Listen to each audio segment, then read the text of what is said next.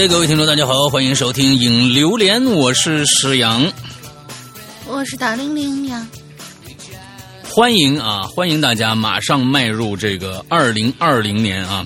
基本上呢，咱们明天，哎，明天就是这个跨年日了。啊，明天晚上就是跨年夜了啊！完了之后呢，嗯，这这这个咱们再下次影流连的时候呢，咱们就已经二零二零年见了。这一年大家呃，在这一年里面过得是否开心快乐呢？啊，大家总结一下啊。如果大家一想，哎呀，这一年过得还挺舒坦的，哎，那就行了，也不用去想什么我这一年到底为祖国这个这个啊建做了多少贡献啊？我觉得你你开心快活就是为祖国这个和谐社会是吧？啊，做出了非常重大的贡献啊，开心快。快乐是最好的。OK，那那个这个，我们在这个二零二零年的开年下个星期，会在我们的会员专区正式开始更新《鬼影人间》第十季。啊，请大家的会员朋友们啊，一定要关注一下。而且这次我们的更新呢，跟我们上次更新这个这个《长安十二时辰》很像。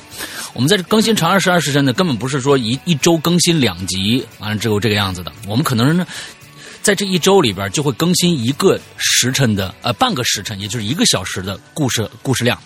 就比如这一个一个小时，也在在故事里边、小说里边，可能就就三五集了啊，三集五集的，我们就一次性更新。而这次我们的《鬼影人间》第十季叫七夜，整个这个第十季是由七个故事加一个七加一的故事组成的，所以这故事里边啊，我所以我们想呢，就不一一个故事就就别别撑一周或者怎么着了，我们每个星期。也不是每个星期啊，我们就一次放出一个完整故事让大家听。基本上这个故事呢也都不长，基本上都是三到两集组成的。也就是说，在这一周，虽然只更新两集，但是我们第一集，比如说第一集、第三集、第四集，还有这我都是都是三集，呃，一个故事的。我们不管了，反正我们就在这一个一周里面全部放出，让大家一次把这一个单独的小故事听完，大概是这样的一个更新方式吧。所以呢，希望大家哎会员们啊，这就是关注一下下周。应该是周三和周五更新的《鬼影人间》第十季。呃，这个不是会员的呢，大家也可以在我们今天的影榴莲的这个结尾去了解一下我们的会员的这个服务到底是什么。OK，好。嗯，上个星期这个大林，你有什么想说的？没有，没有是吧？也没有什么新年祝福是吧？暂时没有，就就祝大家吃好喝好，然后那个每天过得开心，然后多多赚钱，对就行了。嗯啊，OK，多多赚钱，多多养家是吧？注意就是一定要注意健康，对，一定要注意健康这个事情，健康太重要了。啊，对对对，健康当然是啊，这首屈一指了啊。你要不健康的话，对不对？问心理的上的还是身体上的啊？你看大玲玲最近身体非常棒，但是心理上非常非常的不健康。完了之后，他昨天跟我说：“哎呀，师傅那个啊，不不跟大家说了，这是咱们以后在那个这个这个今天晚上我们在我的会员专区里面失踪要跟大家说的，会不健心理不健康的大玲玲啊，我们的标题是这个标题：心理不健康的大玲。我天，这期爆了，我跟你说。啊，好吧，好恐怖，好恐怖。反正 OK，那个我们接着上一期的话题啊，就是这个囧拍是吧？咱们上上一集话就叫囧拍就是呃，不是囧拍不是囧拍都市怪谈了，亲。你看刚才我跟你说 party，你说是，哎呀，就突突然迷糊了一下。都市怪谈，都市怪谈，对，都市怪谈，还有一些悬案类的一些东西。你让我把这说完了吧？那都再改过一下吧。嗯，啊啊，那咱们今天呢，接着上一期的话题，就是这个都市怪谈啊，什么就是悬都市悬案啊，不管它了啊，反正就是嗯，都市里面别别扭扭、可可怕怕的一些啊一些事情吧。呃，上个星期已经很多的朋友讲了一些短篇的了，而今天呢，我们全是大长篇。啊，一共就五个故事啊，但是呢，啊，比平时的字数还多，所以大家可能今天听到几个都是，嗯，中篇小说式的那个那个都市怪谈啊。来，第一个是的，第一个有叫欢爷角角，哎呀，老大好呀，大玲玲也好呀，俺又来了。主要是大玲说这期稿子还差一半所以我就又来了。其实还其实是还差一半儿，然后大家就努力的往上交那些小段子，结果嗯来了两位大佬，全部都交的是大长本儿，我说得嘞，那这次做那个全全做长篇吧，上次全是短篇。嗯，好，好像也没有什么好废话的了。就祝两位以及各位鬼友新年快乐吧！到了二零二零年，俺也三十六了，继续做个快乐的单身汉吧，欧耶！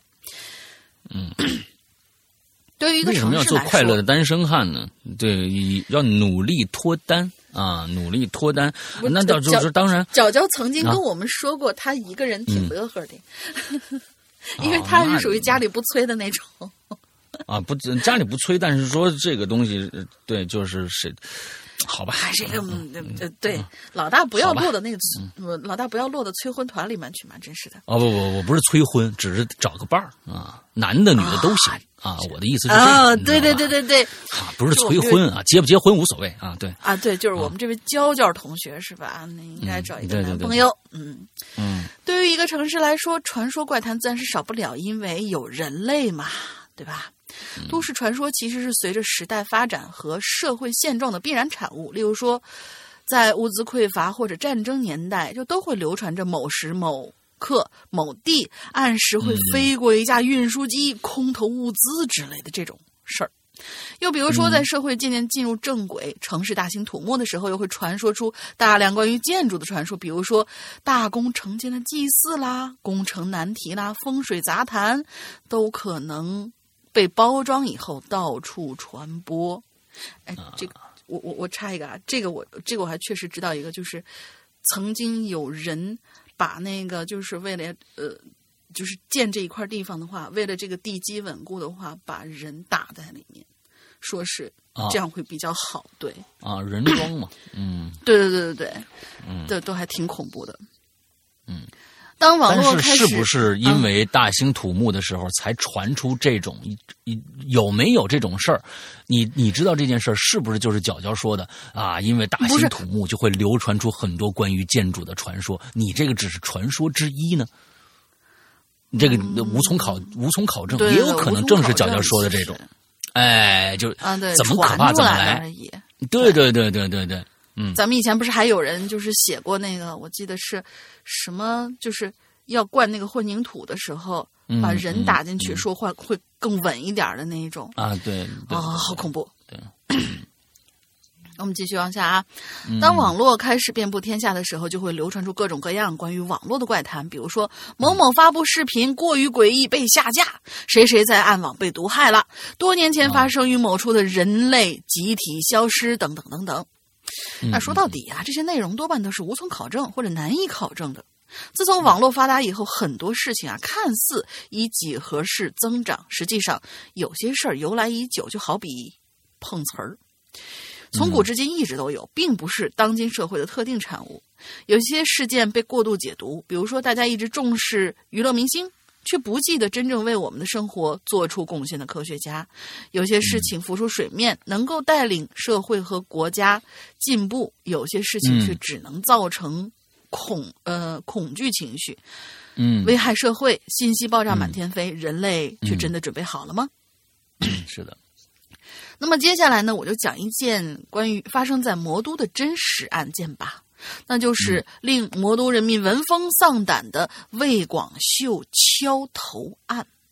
啊，这个我嗯，这个案子。啊，对，这个案子发生在一九九七年三月十八号晚上，在杨浦区阴行街道一个偏僻村庄的荒地之中，发现一具后脑被钝器打呃击打致死的女尸。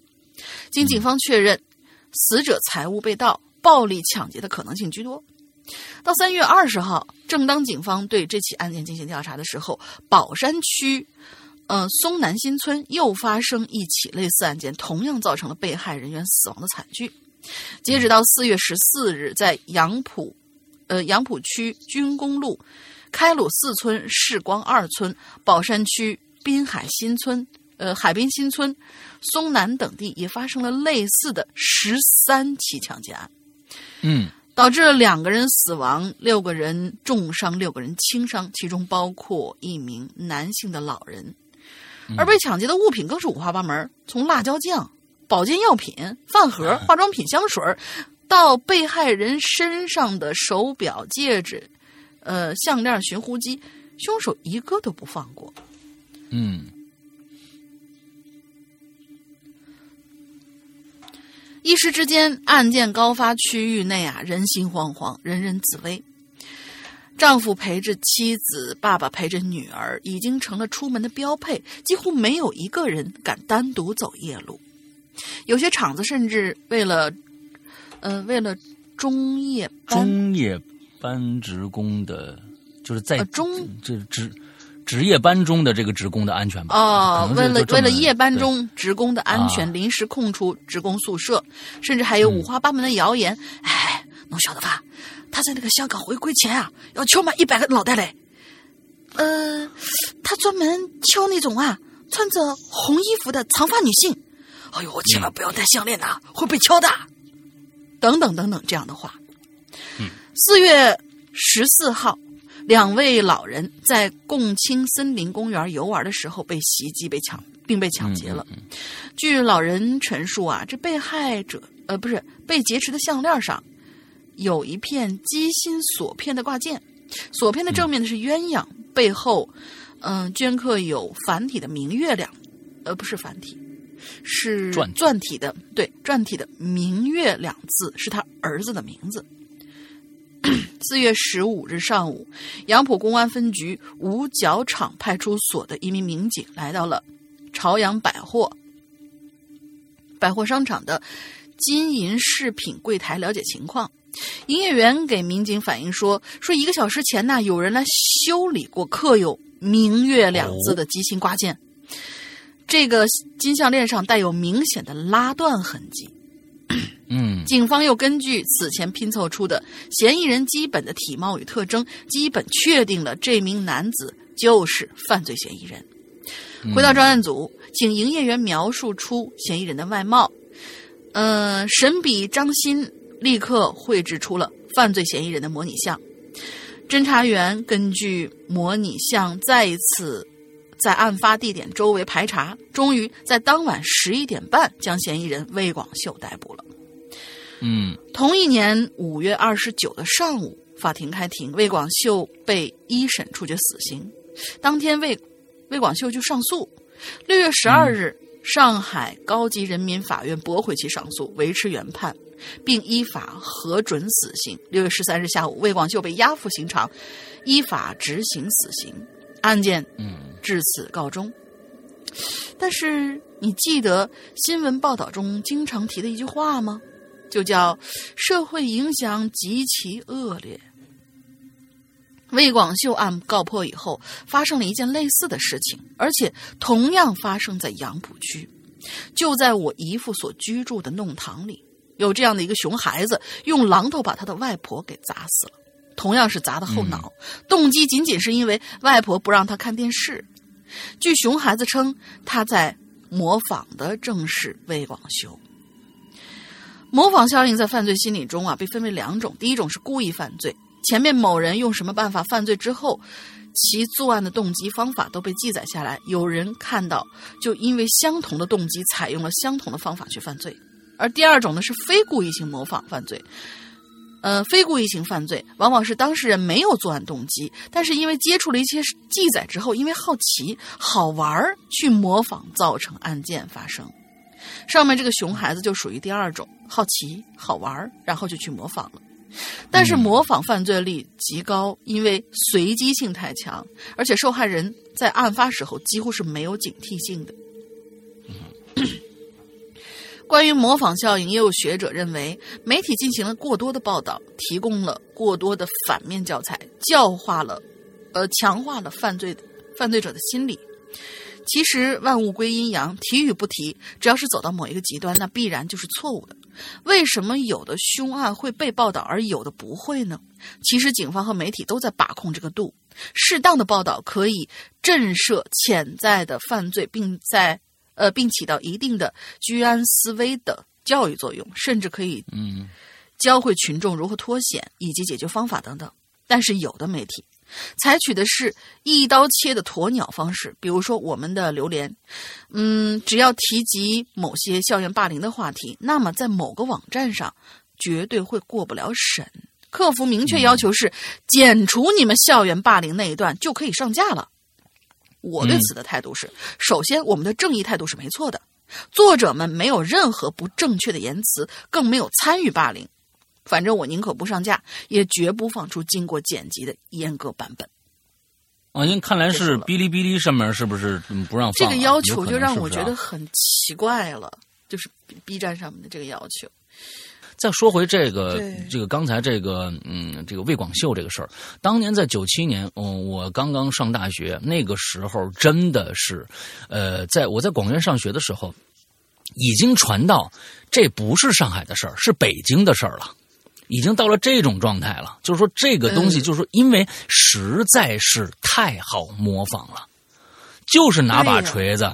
站在阴暗处，你出去帮从后面给你来一下就完了。嗯，所所以在我们当时在广院的时候，就是已经说北京也有这样的事情发生了，就是这件事情给全国人民带来了一个当时带来一个可能现在大家已经想象不到的一个恐慌了。就是当时特别恐慌，晚上真的不敢，女孩子真的不敢出去，男孩子都是成帮结队的出去，就觉得这个东西好像变成了一个就无时不刻的，因为太简单了，不需要任何的技术含量。啊，北京里确实好像发生了两例，而且是在西单附近，还真有发生了两例。我当时我我我忘了我我我我忘了具体的位置了，就是发生了两例，而我妈也是这里面的受害者，就是九七年，那不是九七年，零零几年，零几零零零零六年。零零零五年、零六年那个时候，我靠，就是这么多年还会有这种。嗯，还有这个，因为太简单了嘛。这个东西其实也不用学的，这个东西就不用学的，就是后面直接勒住你，帮一一一锤子嘛，就去下去嘛。我妈命大啊，我妈命大，信没没没没过去啊。但是当时就是那个那个头后边，这这差不多肿出来两个头大小的东西，我天哪，真的是特别恐怖。嗯。完之后，嗯，就是也是勒住脖子，当一锤子下去，我妈当时就晕了。是，而且是他们两个人，两个老师一起出去，而且是晚上九点刚刚吃完饭。那那海南那个地方，那热得很，都九点十一点都是大大马路上全是人，就那样出去，刚勒住你，稍微人少一点过去，两个人全部勒住，当一人一锤子下去之后，这个抢走东西就就走。那时候快过年了。啊，快过年了，就是吸毒的那些人，就是为了找钱，嗯，为了找钱。零五年，零五年，就是这这这个东西，哎呦天呐，很恐怖的啊！有的时候确实是这种事儿。我觉得刚才啊，角角里面分析了一点是特别对的，就是说，嗯，有一些案子是不能拿出来说的，因为有一些案子确实是，嗯，你你你这个手法，有的时候这这个这个思路清奇。这个思路一清奇以后呢，就让这个事情变得很简单。一很简单，好像每个人都能干这件事儿。这种事儿可确实是不能大肆的宣扬。那确确实，你你要真宣扬了，到时候每个人都能干这事儿，那这社会不就乱了啊？嗯，对不对？OK，咱们下一个啊，下一个其实是上一集里边我觉得比较恐怖的一个故事，今天接着来写。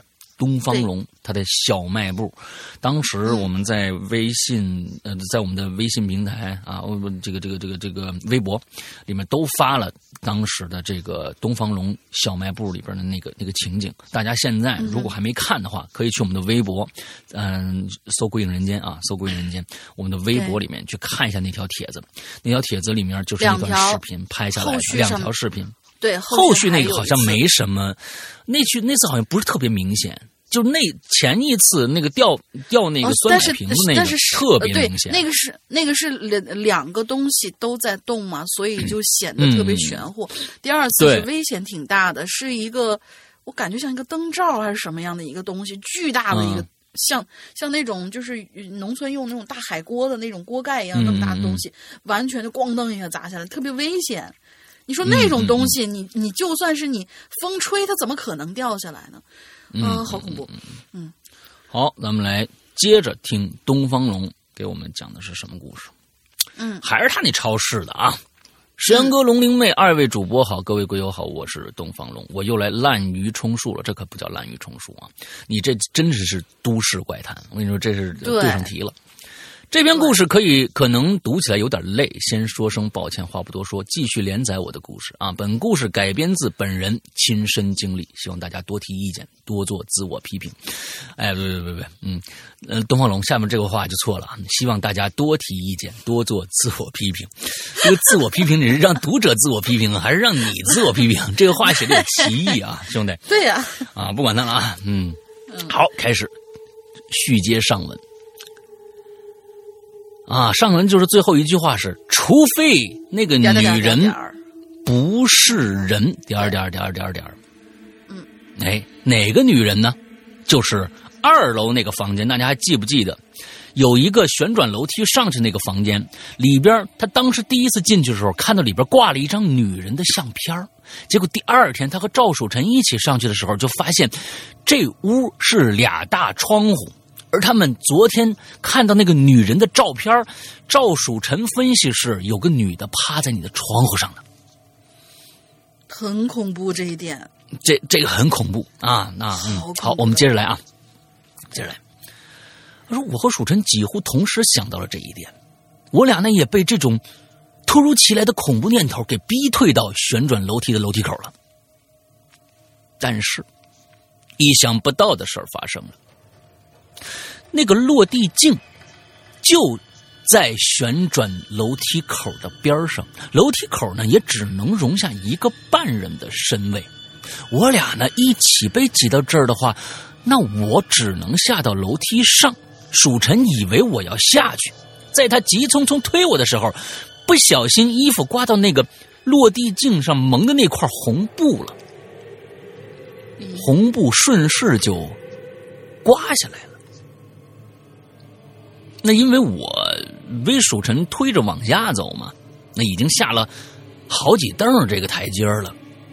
当我的视线与二楼的地面成水平的时候，我只看到了落在地上的红布，我可没看到镜子。可是我就突然感到后背有一个力道就过来了，蜀臣推着我，那力道越来越大，加上蜀臣嘴里一直唠叨两个字。快走，快走！哎，这个时候我已经意识到事情很严重了，我是不敢往后看的，只能快速大步下楼梯。我低着头往下走，却与正对面来了一个人撞了一个正着。谁呀？一个叫大旭的一哥们儿。大旭，不是不是你，你俩怎么了？慌慌张张干嘛呢？遇遇着鬼了？结结巴结巴，大旭是结巴。啊，大旭，你不不是你你你你你你等等啊，你你你你俩咋咋的了？慌慌张干啥呢？你别说了啊，遇着鬼了啊！大旭的结巴是从小落下的毛病啊，见我俩半天没下来，正要上去看呢。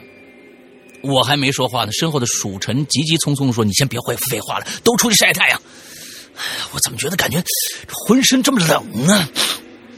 美这大旭跟在我们后边往这个超市南门口走，嘴里头嘟囔：“大大夏天天的，楼楼上楼下刚刚搬完东西，我我我我这还一身汗，汗都没消，你你你大哪哪来那么冷呢？”蜀臣只能回了俩字说：“心冷。”超市南门是通向小区里，对面呢是一片绿化和停车位。现在是中午，啊，虽然刺眼的阳光照的有人呢有些不舒服，但是我们门前呢有一棵茂密的桃树啊，可以为我们遮阴。遮阴嘛，遮阳嘛，应该是遮阳啊。大旭呢一脸问号看着我。咋咋回事啊啊！那其中，其实呢，我心里也是个问号。心想这蜀臣为什么这么着急下来？他肯定看着什么不寻常的事儿了。于是我就转头看着蜀臣，我说：“是啊，怎么回事？”那蜀臣反而看着大旭，那个旭子，有件事儿你得先跟东方说说。大旭听完一脸懵逼呀，我我我我有啥说说的呀？啥啥啥啥事儿啊？我我我咋不知道呢？你你你这这让你问的，这这整整的像我我我我有外遇了似的呢。那我们仨个三个呀，你看看我，我看看你，都是所问非所答，就像三个傻子在聊一加一等于几啊，没个头绪。这个蜀臣深吸一口气，对大旭说：“你还记不记得呀？三个月前咱们在门口烤牛肉喝酒的时候，你说你大半夜下夜班看着了一女的，这怎的？还还真哦，这不是这不是大鱼说的，这是东方说的。完了，我我我就说了，我说什么怎么着？这还有真有外遇的事儿啊？说谁谁啥啥外遇啊？”这这这算啥事儿啊？我就下下夜班的时候，大半夜我看看着一个女的从楼楼楼上跳下来了，自自杀了。我就问，哎，咱这楼有自杀的？我怎么没听说过呀？大旭就说，你你你没没没听过的事儿。多多着呢，这这这事儿好像是一一一三年的事儿时候了。那那那个时候，你你俩还没没搬过来呢。一旁的叔叔臣就说了：“别说没用的，那女的是在哪儿摔死的？在那被被被被我说什么？在咱们超市啊？”哎，不是，不是，不是，不是咱们超市，是离里超市北北北门附附附近，在在那儿死的。听他这么一说呢，我是越想越膈应。我说，我超市门口死过人，你怎么不早说呢？这这事儿已几几年前了，我没事总提他干啥呀？谁知道你要对这个店呢？是不是啊？话又说回来了，那那女的死的老惨了，除了头头没事以外，脖子以下摔摔摔的都不成样了。当当时吓得我差点尿裤裤子了，连续一一一个星期都都不敢走小区北门啊。我心中暗骂呀！靠，早知道这事儿，我他妈根本就不会对这个店了。一旁蜀蜀臣就问大旭：“哎，旭子，那女的长相你还记得吗？”哇，我靠！我当当时那种情况，你你你敢仔细上去看呐？不过后来我知道是谁了，一单元有一个女孩之前呢，我总能看着他买东西。他住八楼，啊，长长得挺好看的，大大的眼睛，脑门梳个刘海儿，还可可惜了。听到“刘海”两个字儿，我眼睛瞪得大大的，但是心里实在不想。跟他扯上什么关系？反而蜀臣怪叫了一声，然后骂了一句：“他说我靠，他妈的不会这么巧吧？”完了，我大旭说：“咋咋回事？你你你认识他啊？”蜀臣只是直勾勾的瞅着我，没有回答大旭的话。我心里顿时一片翻江倒海，脑子一片混沌啊！突然，我定在了一个点上，我。对着蜀臣做了一个手指向上的动作，蜀臣看了看我手指的方向，然后狠狠点了点头。大旭看着我莫名其妙，说：“不不，你俩玩玩啥呢？暗暗号号呢？你俩到底到底谁谁谁有外遇啊？”我俩都没理会大旭的调侃，我对着蜀臣说：“你是不是真看着了？”蜀臣就说了。东方，刚才咱俩从旋转楼梯下来的时候，那块照在落地镜上的红布不是也掉下来了吗？就在那一瞬间，我看着镜子，镜子里对面那窗户下边站着个女的，那女的头正好在窗户前面，没表情，梳着个刘海脖子以下看不清楚了，也就一两秒钟的时间，所以我我推着你赶紧走。大旭急着又又说：“对对对对对对！”我说：“你你又对什么呀？”我我我我想想起来了，我听别人说那女女孩子跳楼的那天晚上，房东一家在旋转楼梯那间卧卧卧室正睡觉呢，房东就就要拉拉窗帘的时候，就突然看着一个女孩的脸在窗户外边闪了一下。估计那女孩向下落的时候，正好脸冲着二楼窗户看了。哎呦我去！那女女孩是直直直跳下去的，太太太瘆人了。蜀神在旁边说了：“哎，东方，老百姓有句话说的是真的啊，如果七楼有人自杀，多半会选择上楼。”呃，多半会选选择上吊。如果八楼有人选择自杀，多半会选择跳楼。所谓七上八下。哼，我苦笑着对着他们俩呀，我说：“你们俩在这左一句右一句，跟我扯什么犊子呢？是不是串通好了一起玩我？”舒晨说：“不，东方，你现在心情我理解，但是现在你的自我安慰没有作用，因为你昨天自己不是也看着了吗？”顿时说的我是哑口无言，心里一直有个女人的脑袋在来回的飞。可这时，老婆在屋里喊我：“老公，你们仨大大男人怎么怎么怎么干干干的活啊？啊，这楼上楼下霍霍的，地也不扫啊，扫扫地上东西也不捡，男人干活是不行。啥叫霍霍的？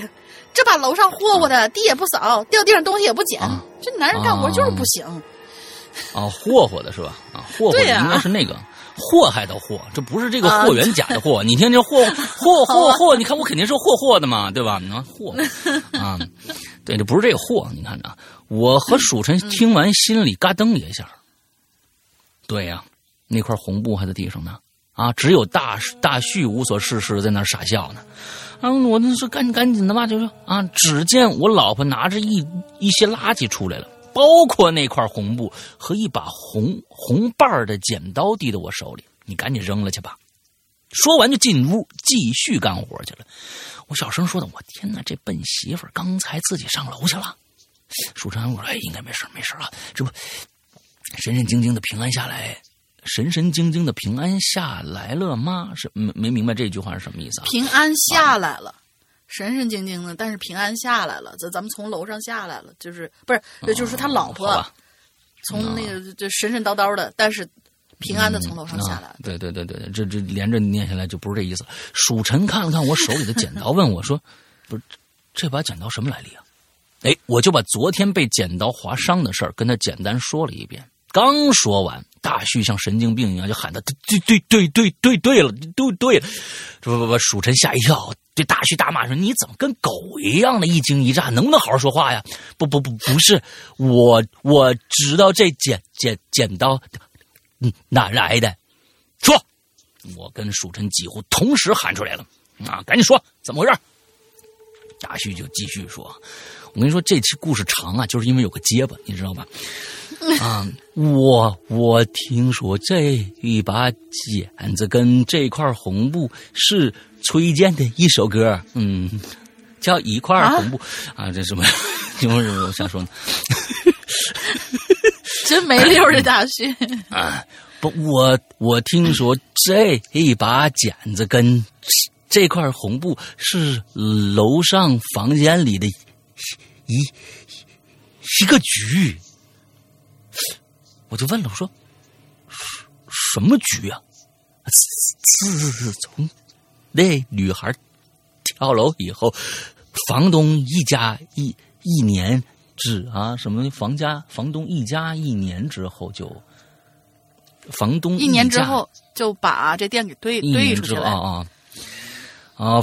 房东一家一年之后就把这房子铺子兑出去了，接手的是一个嗯女老板。就是你上一任老板，这一女的性格好啊，漂亮啊，身材也也好。赶紧的，说重点。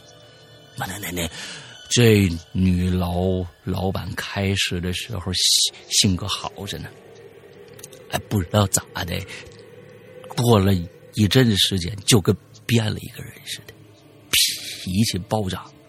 他他他就找了一个特别厉害的风水先生，说二楼那房房房子不好，说有有东西总想从外面顺窗户进进来，啊，得用一块镜子照着那窗户，再拿一把开口的剪子对着镜子，用一块红布呢再盖住镜子。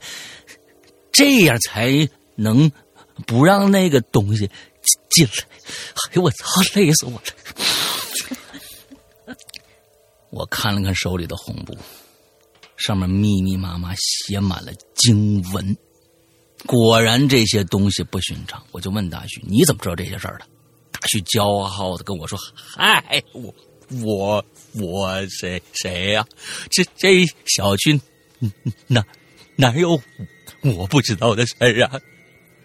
书晨在边上冷笑着：“是啊，什么李寡妇、王寡妇，谁家搞破鞋，谁家单身女啊，没他不清楚的。”哎，东方，我觉得你还是把这红剪刀还有这个红布啊放回去比较好。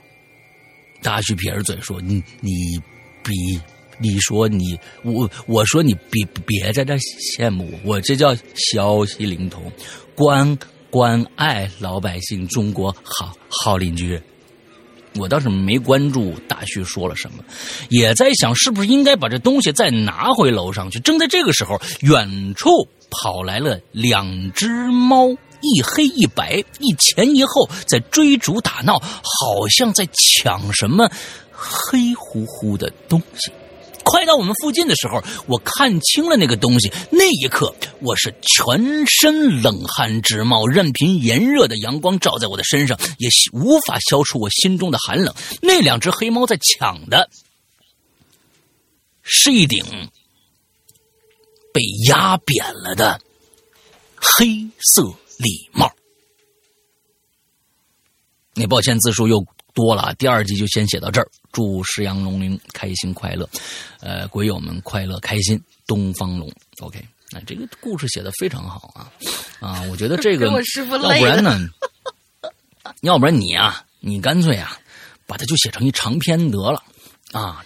对呀，长长篇得了。完了之后，咱们就就就就做成真正的故事，就就对，买钱了，怎么样？好不好？我。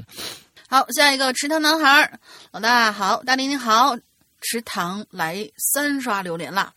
之前在三群里不小心给自己挖了个坑，说是要保证故事质量的情况下能一周双更榴莲，哼哼，但是我也没想到这期话题竟然还是选案，这不来填坑了。不过因为年底工作繁忙，硬着头皮先来一更，另外一篇先欠着，以后有机会一并还上，行吧？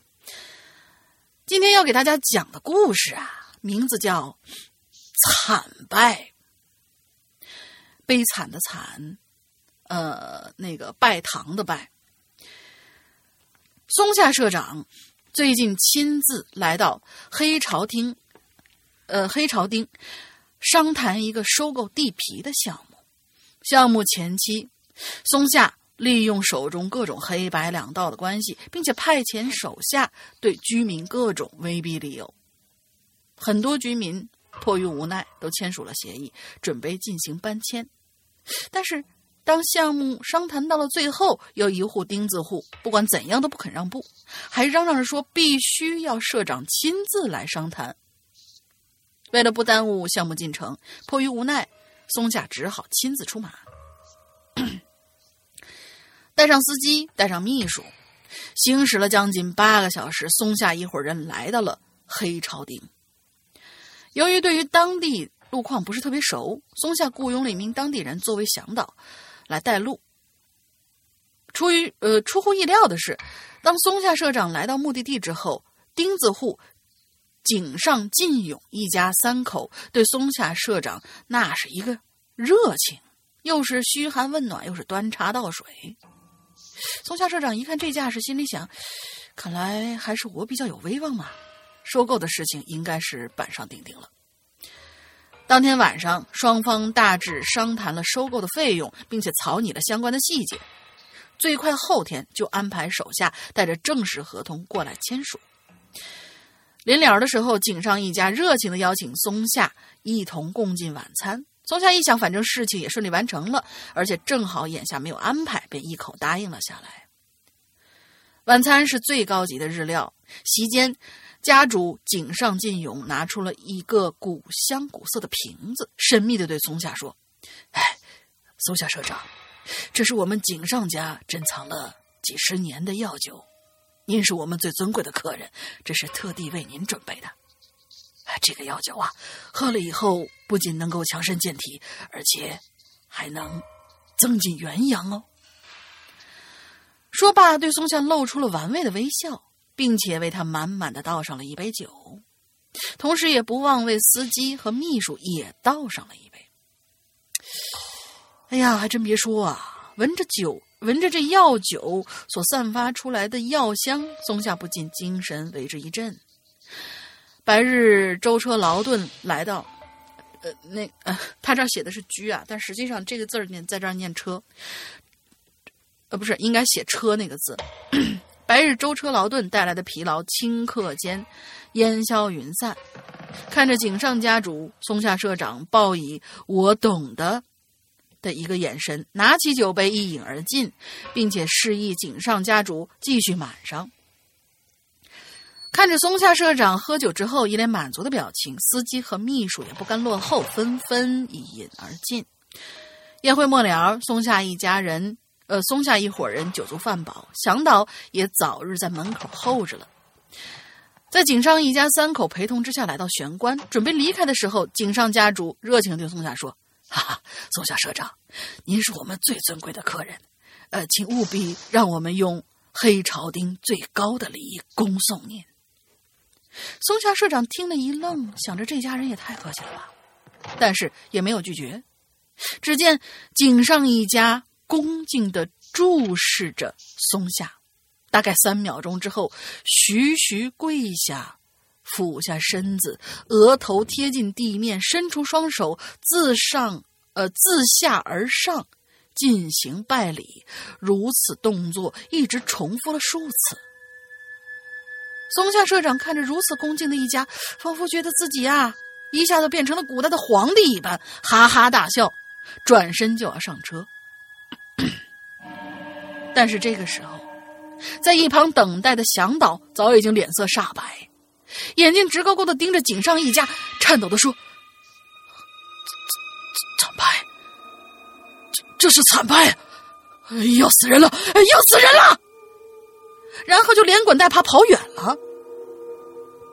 松上社长一会儿看他是莫名其妙，还以为这向导是不是突然疯了呀？叫了，叫上司机和秘书一同驱车离开了。但是松下并没有注意到，在他们上车的时候，井上一家俯身之时，脸上却露出的是狰狞诡异的笑容。转眼之间到了约定签订合同的时间，但是合同却没有如期而至。井上一家并没有太在意这个事儿，一家三口端坐在电视跟前，家主看似漫无目的的转着台，突然之间他停下了手中的动作，指尖电视上播放着一则新闻：某著名上市公司松下社长于前天在某某公路上发生车祸，同行的司机和秘书三人均已罹均已罹难。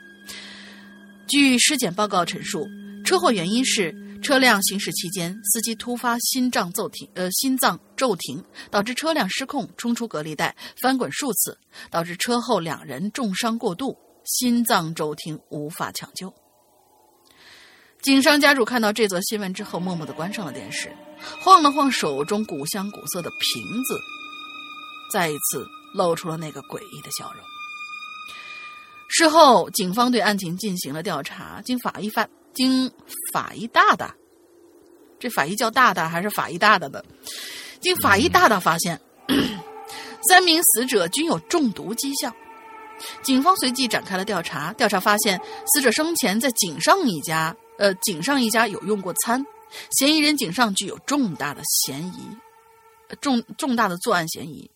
虽然井上矢口否认，百般抵赖，声称下毒另有其人，自己十分崇拜，是十分崇敬松下社长，不具备作案动机。但是井，但是松下的向导对警方陈述了井上一家曾经对松下一行人进行过惨败的行为。嗯，这里解释一下惨败到底是什么。这个惨败在日本古时候啊。是一种对外乡人进行诅咒的仪式。井上一家对松下做出诅咒，但是对警方声称十分尊敬松下，甚至是自简直是自相矛盾。最终在铁证面前，井上一家伏法认罪。当问起井上为何要做出惨败这个无谓的举动的时候，井上坦言，他只是为了泄愤而已。愚蠢的井上自以为自己的手段天衣无缝，用难以查证的毒药毒死松下就能够脱逃脱法律的制裁。但其实，法医大大，嗯，还是法医大大，只需要知道死者死于中毒而非意外，那么警方的调查程序自然就会启动。最终，井上亲自向警方交代了使用的是什么毒药。嗯，他这没写哈，嗯。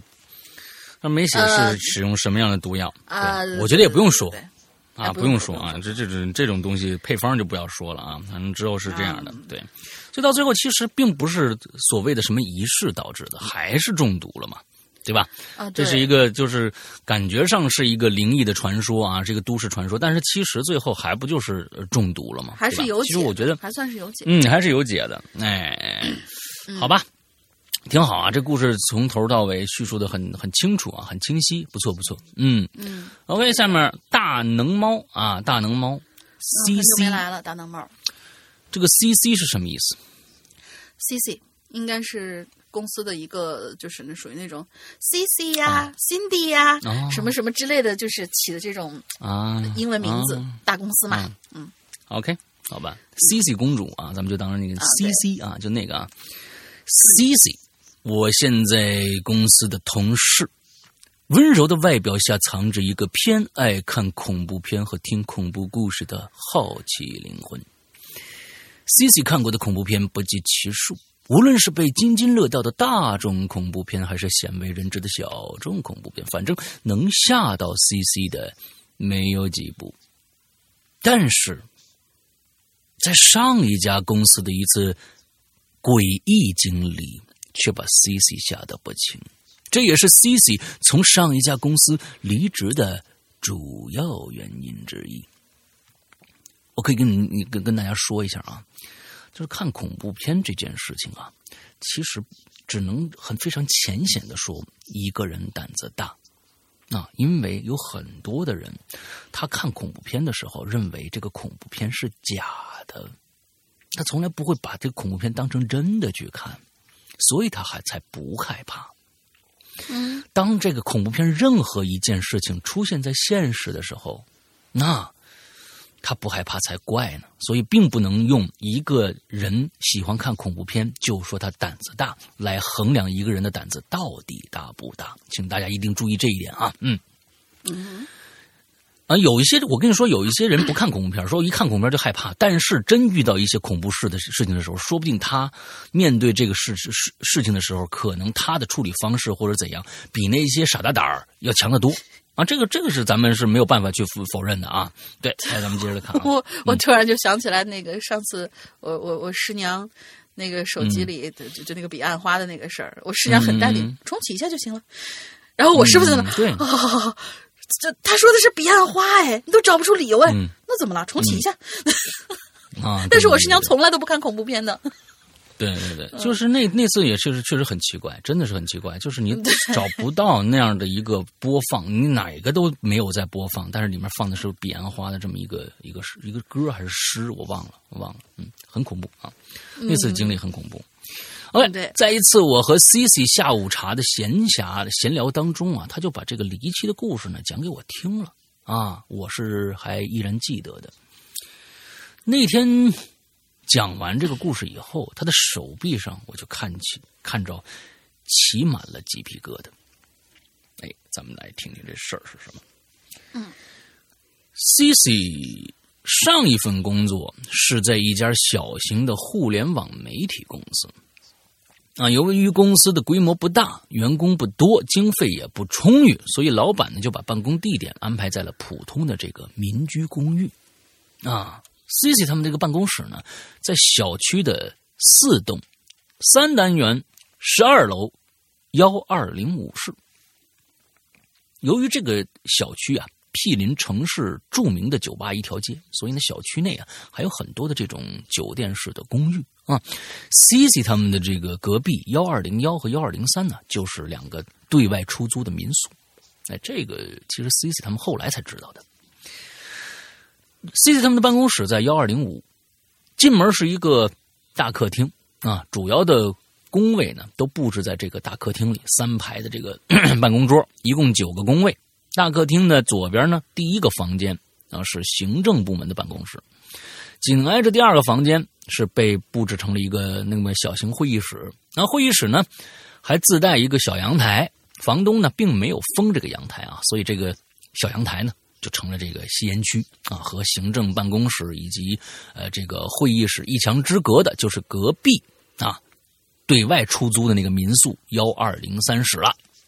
哎，这个方位大家哎想一下啊。嗯，Cici 他们公司呢，当时九个员工，除了两位行政部门的同事，其余的七位同事，包括 Cici 在内，都是在大办公大客厅那个工作办公呃工位上办公的。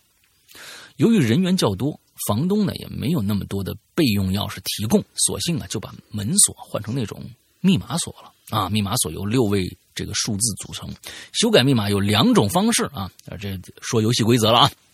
哎，如果想这个进这个门，如果想修改密码的话，有两种方式。第一种是输入现有密码，然后输入这个改的新密码；第二种是用这个房东的。应急钥匙修改密码，这是很老很老的这个密码锁了。现在的密码锁已经，呃，不需要这种了，因为在手机上就可以改了啊。这是很老很老的这个这个一代产品了。在幺二零五室办公的前半年，Cici 他们外出啊时候，经常能碰到幺二零幺的住户，哎，但是好像每次遇到人都不一样。而且大部分人呢都推着行李箱。后来呢，偶遇啊，呃，偶然遇到一个健谈的年轻人，CC 他们这才知道，哦，原来啊，幺二零幺是对外出租的民宿。但是 CC 他们好像从来没有遇到过幺二零三的，幺二零三就是跟他们隔壁那间啊，幺二零三的，好像那儿从来没有人住过，一直空着。只是奇怪的是啊。只是奇怪的是，C C 他们在紧邻幺二零三室的会议室开会的时候，经常能听着从幺二零三室那个墙里边传来的敲墙的声音。哎，声音也不大，而且只是咚咚咚几声，之后就结束了。直到有一次，C C 独自加班到深夜。他才意识到这些敲墙声有点儿不太对劲，怎么呢？这 C C 是一个喜欢安静的人啊，他跟我不一样，一个人的时候总喜欢有点声音陪伴，比如说听听《哈喽怪谈》。那天晚上啊，C C 独自一个人敲打着键盘，突然会议室里呢又传来敲门声，敲墙声了。C C 也没多想啊，直接到这个办公室的门铃，直到办公室的门铃响起，C C 也没多想啊，直到办公室的门铃响起来，他心想说：“哎呦，这么晚了，有人敲门按门铃，说这么晚了，难道同事回来了？”他一边想着，一边去开门，接着呢，一个陌生的面孔就出现在眼前了，一个个子。高高的女生用一口流利的北方口音普通话说道：“啊，你好，我是幺二零，我是幺二零幺的住户。我想问一下啊，您这边有听到敲墙的声音吗？”哎，C C 就点点头。啊，应该是隔壁幺二零三的邻居发出来的声响吧？我们我们经常听见。那个高个子女生一脸疑惑的说：“啊，可是我刚才去幺二零三敲门啊，一直没人搭理我。哦，我今天感冒了，明天要坐飞机回山东。今天今晚想早点休息，却时不时就听见隔壁有敲敲墙的声音，所以就来麻烦问问你们认不认识隔壁的住户啊？哦，哎呦，真不好意思，我们搬来小半年了，我们在这办公的，但也从来没见过隔壁的邻居。” C C 是个热心的姑娘，于是呢，她领着那个高个子女生又走到了幺二零三的房间前，试试探性的敲了敲门，里边没人回应啊。于是 C C 提高嗓门，边敲门边说：“你好，呃，麻烦你们能不能不敲不不要敲墙了？邻居需要早点休息，谢谢你们啊。”依然没有任何回应。C C 和高个子女生无奈的对望了一下，简单寒暄了两句，就各自回到了自己的房间。C C 继续敲打键盘，没过多久，他很清楚的听见从会议室里又传来了敲墙的声音。C C 很无奈，只能感叹邻居这个隔壁邻居素质真差。当时啊。他一心想着快点完成这个工作，早点回家。直到第二天发生的一件事，才让 C C 感觉到脊背发凉。第二天一早，C C 在办公室里向同事们讲起了昨天晚上幺二零幺住户来敲门和幺二零三又敲墙的事儿了。那同事们呢，就七嘴八舌吐槽了，说。啊，原来不止 C C 一个人有有过类似的经历啊！啊，同事彩虹、畅畅、君君加班的时候也听过隔壁传来的这个敲墙声。那后来大家一致决定，午饭以后，哎，去物业啊反映一下隔壁邻居这种没素质的情况。那吃了午饭以后。C C 和同事们一起去了物业中心，把幺二零三的敲墙事告诉了物业的工作人员。物管当时是一男一女两个工作人员，他们是面面相觑。然后那位年纪稍大一点的男性工作人员呢，这里暂时称呼他强哥，面色凝重的把幺二幺三的事儿告诉了 C C 他们。这物业强哥就说了：“啊，这个。”幺二零三室已经快一年没人住了。原本幺二零幺和幺二零三都是房东用出来租租出租民宿的啊，就直到一年前，幺二零三发生了一次事故，之后房东就没再出租幺二零三了。据说当时是一个姑娘啊，在怀孕期间发现自己老公出出出轨了，有了其他女人。那姑娘的家人呢，找了私家侦探查她老公。后来，姑娘和家人就在幺二零三室，把她老公和另外一个女的就捉奸在床了。这位怀孕的年轻妈妈瞬间就情绪失控了，使劲的用自己的头撞墙。再后来呢，也不知道什么啊，是不是因为情绪太波动太大了？年轻这个年轻妈妈意外的流产了，双重打击啊，让这个年轻妈妈患上了严重的抑郁症。后来。这年轻妈妈就就就把这幺二零三给租下来了，并在幺二零三室里给自己未出生的宝宝搭了个灵堂，直到短短直到短租期满了，房东回来收拾卫生的时候才发现，妈妈已经死在屋子里头了，她额头被撞破了，房间内洒满了纸钱房东也是吓得不轻啊，赶紧报警了。警察就调监控啊，就发现年轻妈妈自己背着大包小包的东西，就进了这幺二零三以后，就再也没就没有人再进过那个房间，他自己也没出过这房间。尸检结果是年轻妈妈头部遭到严重撞击，造成颅内损伤致死，但并没有发现被害的痕迹，判断是自杀。啊，所以这这事儿以后幺二零三就一直空着了。后来不少幺二零幺的住户就反映，都听见幺二零三传来敲门的声音。我们物管也挺纳闷的，还打电话问过房东是不是幺二零三又开始对外出租了，可是答案都是否定的。听了这件事儿以后，C C 他们再也不敢单独自己留在办公室里加班了，而迫使 C C 离职的这件事儿，是二零一八年八月发生的一件事。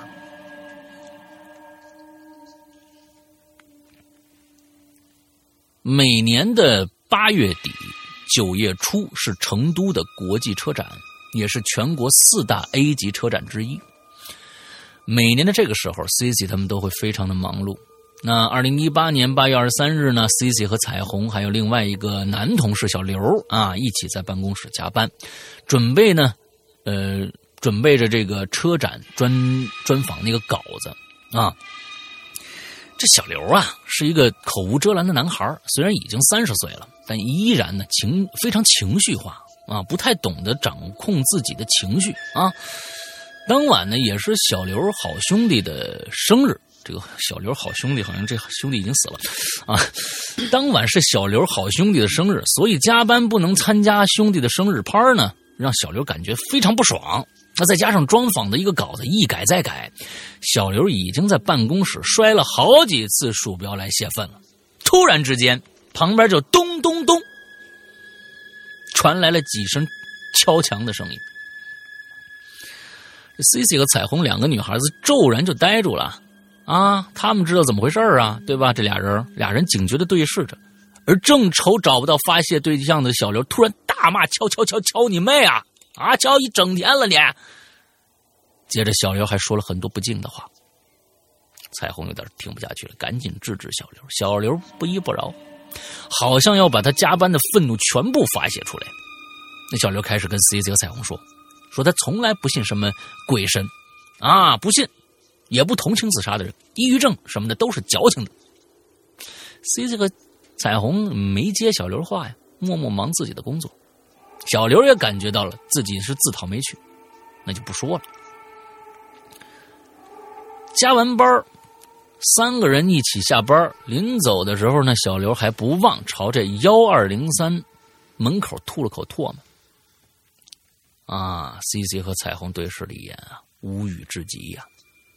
就在第二天一早，C C 是第三个到公司的员工。他到公司之后，就发现彩虹和畅畅在办公室门口呢。那 C C 赶紧问怎么了？为什么不进办公室啊？彩虹着急就说：“这房门的密码一直提示错误，他们打不开办公室的门。” C C 也试了一次啊，依旧打不开。那 C C 和彩虹回忆着说，昨昨晚上负责关门的是小刘，但是他们呢没发现小刘修改过密码。于是彩虹赶紧给小刘打电话，但是小刘的手机一直处于关机状态。陆陆续续又来了几个同事，眼看打卡的时间就快到了，大家呢便一起去物业询问有没有其他的办法可以开这个密码锁。啊，那位物业强哥啊，得知这个情况以后呢，便答应帮他们去看看。C C 告诉强哥密码，强哥试了，果然打不开。强哥又询问大家是否改过密码，大家都都说没有啊。强哥强哥这个眉头锁紧，好像在想着什么。然后啊，强哥又在数字键盘上按了一串数字。接着，熟悉的声音就响起来了，提示密码正确，门锁被打开了。大家都疑惑的望向强哥，强哥连忙解释道：“呃，你们，你们别看我啊，估计是你们同事改了密码，故意整你们呢，没告诉你们。你们记好了啊，门锁的新密码是零零幺二零三，记住了吧？”进到办公室，C C 和彩虹一直没说话，各自在想着什么。后来呀，彩虹在微信上问 C C，说：“昨天小刘到底改没改密码啊？”C C 自己也记不清楚了，他只记得小刘特别不尊重的朝幺二零三吐了一口唾沫，就关门离开了。那天上午，小刘一直没来公司。后来有同事询问才得知，小刘的妈妈今早五点就给这个他们的领导啊打电话，说这个小刘啊突发高烧住院了。因为刚好忙车展，大家呢也就没有再纠结此事。直到一周以后，小刘才回到公司上班。一上午，小刘一句话都不说。中午吃过饭以后，小刘提着一个铁桶，在小区的角落里烧起纸钱来了。大家都被这个行为给吓着了，赶紧问他怎么回事经过再三询问，小刘才支支吾吾告诉大家发生了什么事儿。那天晚上，小刘和 CC 还在彩虹家，还在呃，还有彩虹加完班回到家之后就感觉特别不舒服，一晚上都没怎么睡。刚要进入睡。眠状态，就感觉胸口被什么压着，喘不过气来了。折腾了大半夜，确实受不了了，他才去给妈妈说自己很不舒服。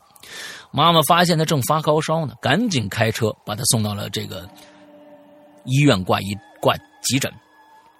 更蹊跷的是，在物理降温的时候，妈妈在他胸口发现了一个红红的小脚印儿，就像刚出生的婴儿的小脚印儿。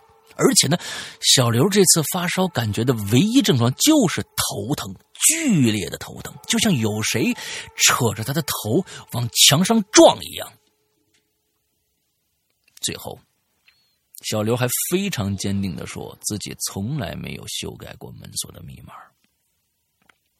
由于一系列诡异事件的发生，再加上加班的频率越来越多，CC 最终决定离开那家公司。后来和彩虹单独聚餐的时候，CC 才得知，自从小刘去烧了纸钱之后，他们还真的再也没听到过敲敲敲墙声。但是幺二零三还是封闭状态，没有对外出租。小刘经过那件事情以后，也好像沉稳了很多，不再信口开河、自以为是了。非常好，哎，这个故事写的非常非常的完整啊。嗯，呃，就是啊，讲清楚了一个过去的一个。非常啊离奇的一个冤案，完了之后又加入一些神鬼色彩，完了之后现在这个事情事情还没有什么解决方案啊，就就就是标准的故事都市怪谈啊，挺好。对对对对对，他这个好像就是属于那种 OK，呃嗯，他这就属于那种呃，相当于是幺二零三就已经变成了一个凶宅了嘛，就是。里面有呃枉死的那些人，然后我突然就想起来啊，就是插一句，我突然就想起来，我心想是不是不同的地方还是不同的国家，就是因为压力大，然后很容易出现这种情况。就是前段时间我发现了一个网址，特别有意思，它在里边，嗯，它是以一个地图的形式记录着每一个地方有凶宅。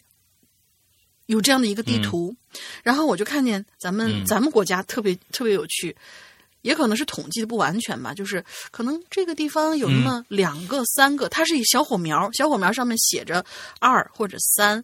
如果说是死过的人可能越多，然后那个火苗越大，上面的指数也就越高，二或者三或者反正很少很少，极其星星点。点。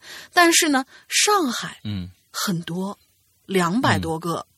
就整个上海那个地方两百多个，但是你知道哪儿最多吗？就是这些都不算什么，旁边我们的邻国，嗯，岛国那边七万多个，七万多个，就是这个其实全都是，而且它每一个每一个小那个小呃，就是那种小小火苗点开以后，它甚至会告诉你，嗯嗯嗯，某一条街某一条路的这间房子。这个人是怎么死的？全是枉死的那些，不是说死过人的房子就算，他真的都是凶宅来的。嗯，然后我就看着我就很惊讶。可以跟大家说一下这个是为什么？嗯，啊，我跟大家就说为什么，就是说，呃，岛国为什么？因为现在我正给大家准备下一个长篇故事啊，就是环界。嗯，四部曲《环界四部曲》，第一部曲就是大家熟知的灵啊，就是午夜凶铃。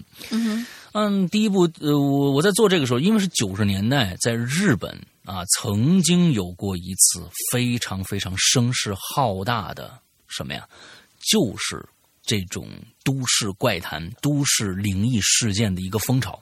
嗯都市灵异风潮。嗯之后这是一个真事儿来的，就是大家就不知道为什么日本突然就多出来了各种各样，就那个时候有一个有一个就潮流，大家都去给报社去投稿，呃，我这家附近有灵异事件，当然有真有假。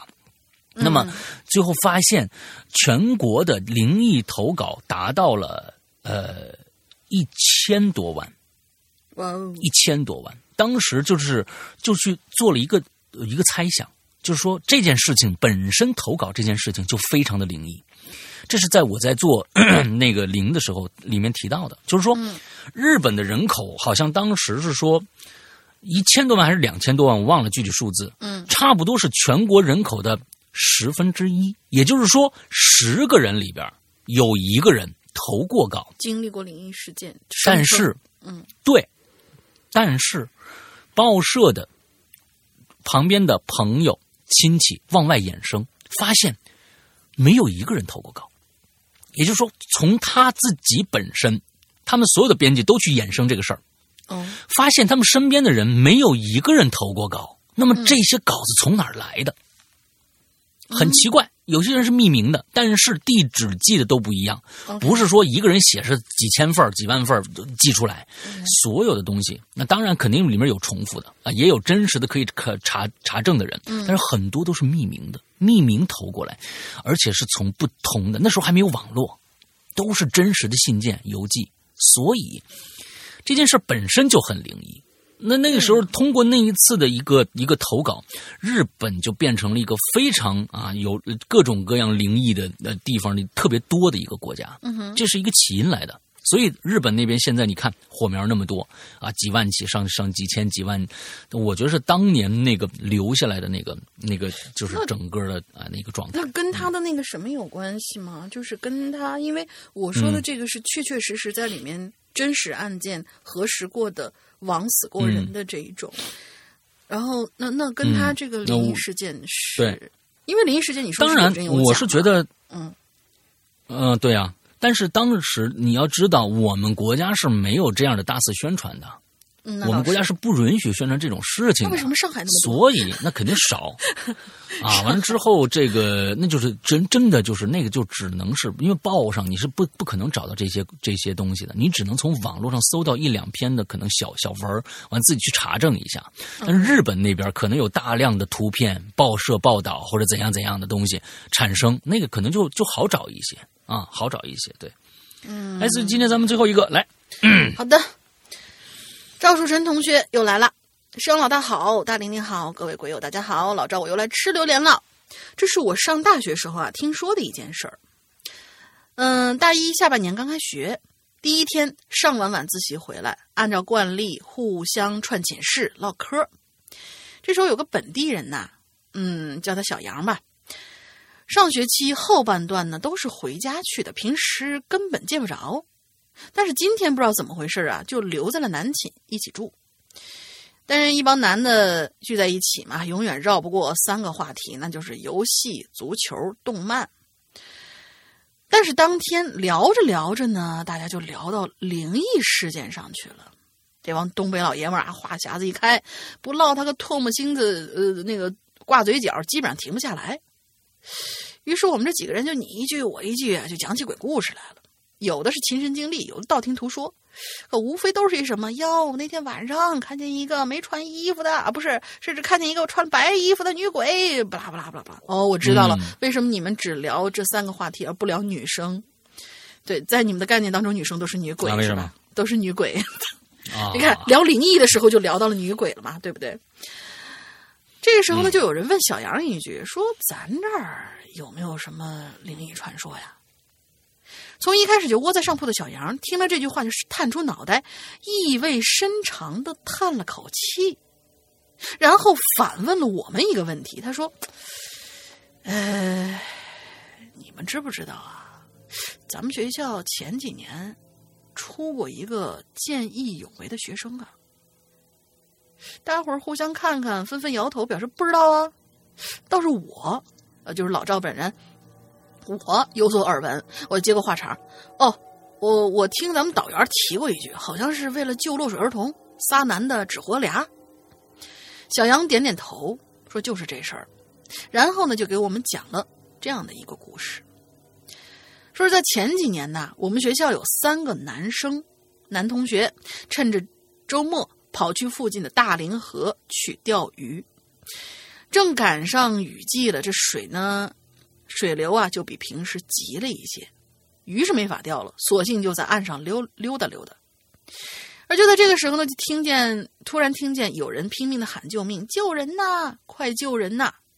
三个人就随着声音望去，就看见河对岸有五六个人，一边跑一边喊。与此同时，他们也发现这湍急的河水里有个小脑袋瓜浮上浮下的，心说坏了，这肯定是有人掉河里了。三个人想都没想，脱了外套和鞋子，扑通扑通就扎进了河水里。这江河的脾气，在雨季是最难琢磨的，光是看水面是看不出什么，只知道水流很快。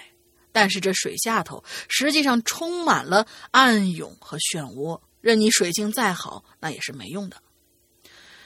哥三个在河里面扑腾了半个多小时，终于将这个落水的孩子推上了岸，推上了对岸。但是这三个人其中的两个在施救过程当中已经尽了全力，还没来得及说话，便被无情的河水卷走吞没了。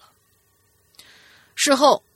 这三个见义勇为的学生受到了社会、学校以及省里的表扬，但是其中的两个已经和自家的朋，呃，自己的家人朋友阴阳两隔了。那一个个的奖状，在他们父母的眼里，根本无法抵消这痛彻心扉的失子之痛。不过，呃，过了不久，又发生了一件事儿，就让这个英勇的光辉事迹呀，变了味儿了。大凌河的水随着时间的流逝渐渐平息了下来，水位也降下去了。有这么一天，一群孩子在河边玩水，远远的就看见河对岸站着两个人，往这边看，一动不动的。等到这日上三竿，河水渐暖，孩子们就纷纷脱掉衣服去河里游泳。而与此同时，就在原本站在河对岸的两个人走进了水里，就消失了。没过一会儿，一个游得最远的孩子突然就大哭了起来，没命的往岸上游。其他小伙伴不明就里，也跟着游上了岸。等喘匀了气儿，回头再问那孩子发生什么事儿了，那孩子就说：“刚才他玩的兴起，突发奇想，想看看河底下有什么，就把脸伸到水里看了一眼。你猜他看到什么了？”他说：“他看到啊，水底下有两张白惨惨的人脸，两双黑洞洞的眼睛就这么死死的盯着他，而且还能看到那两个人的肩膀。按这个角度分析，在水里的两个人是站在河底下的。从那以后，两个救人的大学生化为水鬼的传说就在这个小城市传开了。不过，也有人说是他们怕之前的惨剧再发生。”再给当时那几个孩子保驾护航，但不管什么目的，在那之后去那段河水里玩的人越来越少。等小杨讲完，就有人问了：“哎，你咋知道这么清楚啊？这么大事儿，我们都来这儿半年了，什么都没听说过呀？”这个时候，我就看到小杨的脸色有点不太对，沉默了半晌，小杨才战战兢兢的说。那两个大学生，其中的一个就是他对门的邻居。去年开学那天，他报完到就去网吧玩，半夜才回家。可就在楼上的上楼的时候，就发现楼梯上头有一条长长的水渍，一直往楼上延伸。他心里面犯嘀咕，说：“这是怎么回事？是不是谁家水管漏了呢？”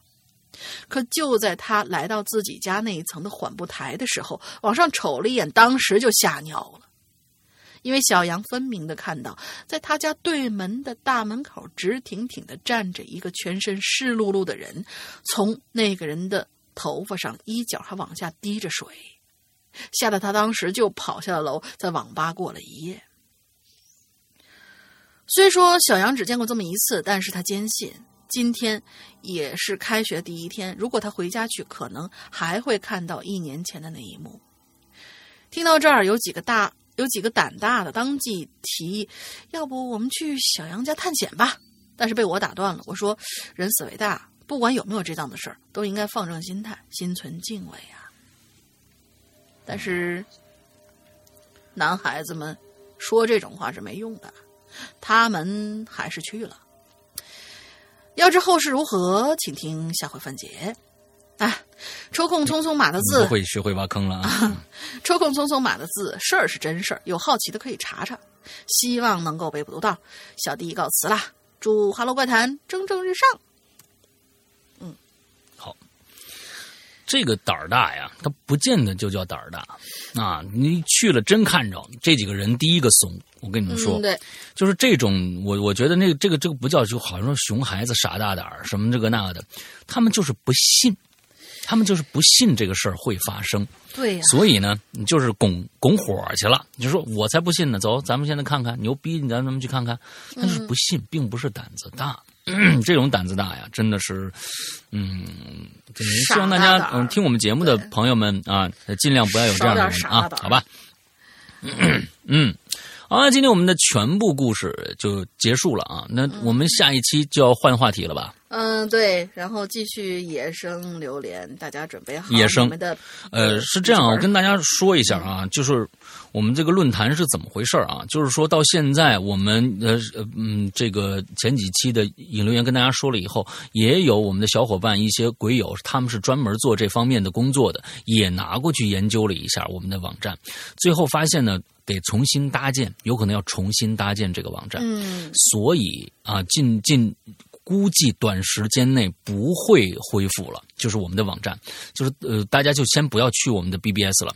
之后等开始了有这个呃修复好了以后，我通知大家的。现在目前的留言的主要途径全部是通过两个途径，一个途径是我们的群里。啊，我们的群里，第二个是我们的这个，嗯，就是呃，这个邮箱，邮箱就是“鬼影人间”全拼新浪点 com，嗯，啊，这样的一个邮箱，大家呢，呃，可以就是呃，通过那种方式往我们的这个邮箱里面发一些呃，就是你写的故事啊，稿件啊，就是引留言的稿件。嗯，我觉得从从现在开始，我们我们，哎，我们突然想到了一个问题，之前我突然想到了一个问题，就是你别说。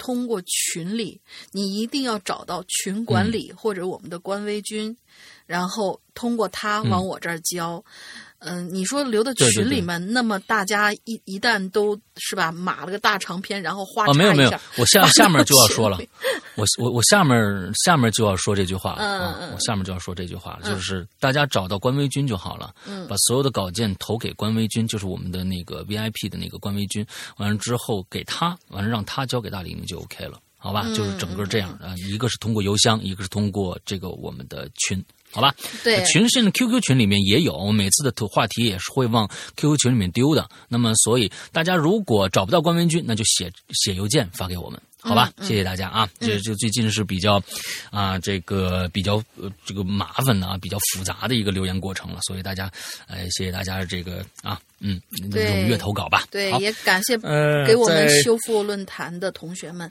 嗯，感谢大家。嗯，这个。呃，大林先想一个进群密码吧。诶，进群密码呀，进群密码。你先想着是吧？对对，我先我我先想想啊，你先做广告吧。嗯，OK，我们现在来说一下我们的这个会员的这个事儿啊。嗯，首先呢，会员啊只在我们的 APP 里边有。那么现在要解释一下我们的 A P P。首先，我们要加一句话在前面。我们的 A P P 进去以后啊，分成两大块儿。其实一块儿呢是普通的一些故事的浏览和购买，另外一块儿呢是我们的会员专区。嗯，会员专区，普通的故事浏览和购买呢，包括一些免费的，比如说这个呃引留言，在人间啊，这些都在过去的就是这个免费，免费的里边，还有在这个普通专区里面还有一些收费的故事啊，单个的收费故事，这都是普通专区里边的。这些普通专区里边已经是在会员专区里面更新完的故事，全部拿出来单独的收费的。大家想单独买一个故事，就在这个专区里面买。下面我说的。会员专区的是另外一码事儿，千万不要把会员专区的内容和普通专区的内容挂钩就好了。因为现在好好多同学在问，哎，我们还是问那个问题，啊，说我买了会员专区的，为什么不听不能听那些单独收费的？那这两个是两码事儿，所以这个地方才突出了会员专区的重要性。嗯，因为会员专区里面的内容，绝大部分的。百分之八十以上的内容是只给会员收听的，在任何渠道你想花钱都听不到的内容，这是会员专区。对，明白了吧？这是会员专区，所以哎，大家，我先在这儿先讲清楚会员专区是什么。嗯，会员专区啊，那在里边百分之八十的内容全都是给会员独占的，比如说《长安十二时辰》一百零二集。你其他地方完全听不到，只有在会员专区才能听到。那另外，比如包括大玲玲的这个这个坏小孩啊，河神啊，还有现在正在更新的我的这个馆系列的第一部石角馆啊，还有这个啊我们直播里边的很多很多的故事的故事剪辑，比如说这个啊我在佛我在泰国卖佛牌的那些年第一部刚刚更新完啊，比如说呃这个紫禁城的。呃，高智商犯罪第三、第四部，包括呃紫禁城的长夜难明啊，还有这个十四分之一的全本啊，全本十四分之一，包括屌丝道士那前六卷，还有各种各样什么失控啊，什么这些长篇故事全都在里面，这些内容全都只有会员才能收听。只有会员才能收听，请祝大家注意这一点。不是，是还有包括我和大林的专区啊，还有一个怪藏的专区，这所有的内容都是只仅供给会员来收听的，而且是日日更新。马上我们就要更新我们的第十季了，就在这个呃一月二零二零年一月的呃这个就也就是下周，下周开始更正式更新我们的这个呃《鬼影人间》第十季，呃。最开始是在会员专区更新的，也就是会员有一个比拿出外面单独售卖的这个有一个非常长的一个提前收听量，甚至我估计得呃长达小一年的这样一个提前收听量。对，大概这是我们的一个会员专区的一个内容啊。完了之后，怎么样购买会员呢？嗯，有两种方式啊啊，一种方式就如果是这个呃苹果用户啊，我们希望你。改用我们下面这种方式。那么安卓用户，你如果你有支付宝的话，就直接支付就可以了，直接支付就可以了。完之后，如果你没有支付宝，只有微信支付的话，也用下面这种方式。同时，如果苹果和安卓都已经自己开通了会员，想要加入我们的会员群的话，也用下面这种方式。什么方式？就是加一个微信号，微信号是“鬼影会员全拼”。鬼影会员全拼一定不要写错了，因为有时写成鬼影啊。你要是鬼影，拼音学不好不行啊。鬼影会员全拼这样的一个微信号加上以后，我们的呃 VIP 官微君英子就会热情的接待你。之后一定记住在。加微信的底下的备注里边一定写明你来干什么。比如说，我来加会员，我来呃想进，我想我已经是会员，想进这个会员群什么之类的，一定写个备注，要不然我们家人太多，没有办法去能够照顾到，就是。那些不写备注的人啊？因为可能我们会再问一下你要干嘛，你也看不着，可能这个时间就拉长了。嗯啊呃，大家大概就是这样的一个状态，这样的一个流程来加入我们的呃会员。其实会员是一个非常非常良心的会员。我们嗯跟其他的一些会员不一样的地方就是，嗯，在这一年结束以后，如果你像很多的随人这个这个这个。这个呃，爱奇艺啊，什么这个那的，他们你加了他的会员之后，嗯嗯，你一年以后，比如说不是会员了，但原来那些节目你都听又又看不了了，VIP 的内容全部看不了了。而我们良心的是，在这一年之内，从你付费的那一天起，会员内容我只说的是会员内容啊，会员专区里面内容，从你购买那天起到你购买结束的这这这个日子起，这一年之间的内容，所有的内容，你以后永远会跟着你，你永远可以随时再拿出来听。啊，这里边已已经包括太多太多好听的故事了，只有会员才能听得到。OK，大概这就是会员专区的内容。OK，嗯，这个大玲玲说一下进群密码吧。进群密码就是今天啊，呃，在东方龙的故事里面，赵曙臣说了这样一句话，嗯，就说老百姓们都有一句话啊，说是这有人如果想要轻生的话呢，七楼有人。想要轻生，多半会选择上吊；八楼有人会选择往下跳。然后他总结了一个四个字的词，是哪四个字？嗯，是其实是一个成语，对，很好记。啊啊啊！OK，好吧。